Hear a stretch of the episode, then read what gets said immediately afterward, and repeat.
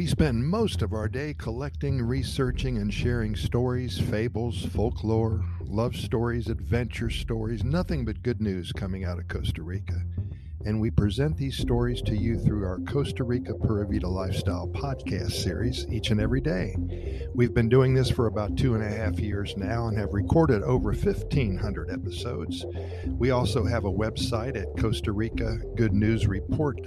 That's Costa Rica goodnewsreport.com. On the site, you will find links to our YouTube channel, our short story page, to our many venues for our podcast series, and so much more. If you want to move to Costa Rica, we can even assist you with that. We've been helping individuals and families make their move to Costa Rica and also with their residency and legal status for over 15 years now. We try to make visiting and living in Costa Rica fun we attempt to give you an all around look at what it would be like to live here or visit here.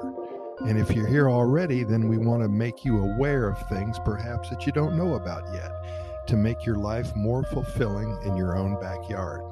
And we do this while keeping the bad news out. We focus on the good news. And if you want bad news or negative information, just turn me off right now. Go watch TV or go online and search for it you won't have to look too far. But if you want to feel good and immerse yourself in Mother Nature and in the Pura Vida lifestyle, then you've come to the right place. So now it's time to get your coffee poured, take that first sip, and join in. And if we can put a quick smile on your face, even for a couple minutes or so, then we've done our job here. Here's today's Good News Quickie. Again, nothing but good news coming out of Costa Rica.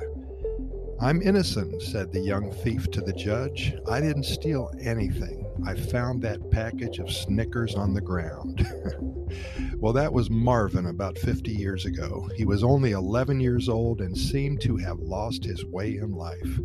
His father was a police officer. When he found out that his son stole something from the neighborhood store, he wanted to put a lasting memory in his son's head. Marvin's father had a good friend who was a judge for the Franklin County Municipal Court in Columbus, Ohio. He took Marvin to the courtroom and met the judge there. Marvin was weeping like a kid whose dog just died. After about 30 seconds of lying to the judge right in front of his face, he finally saw the light.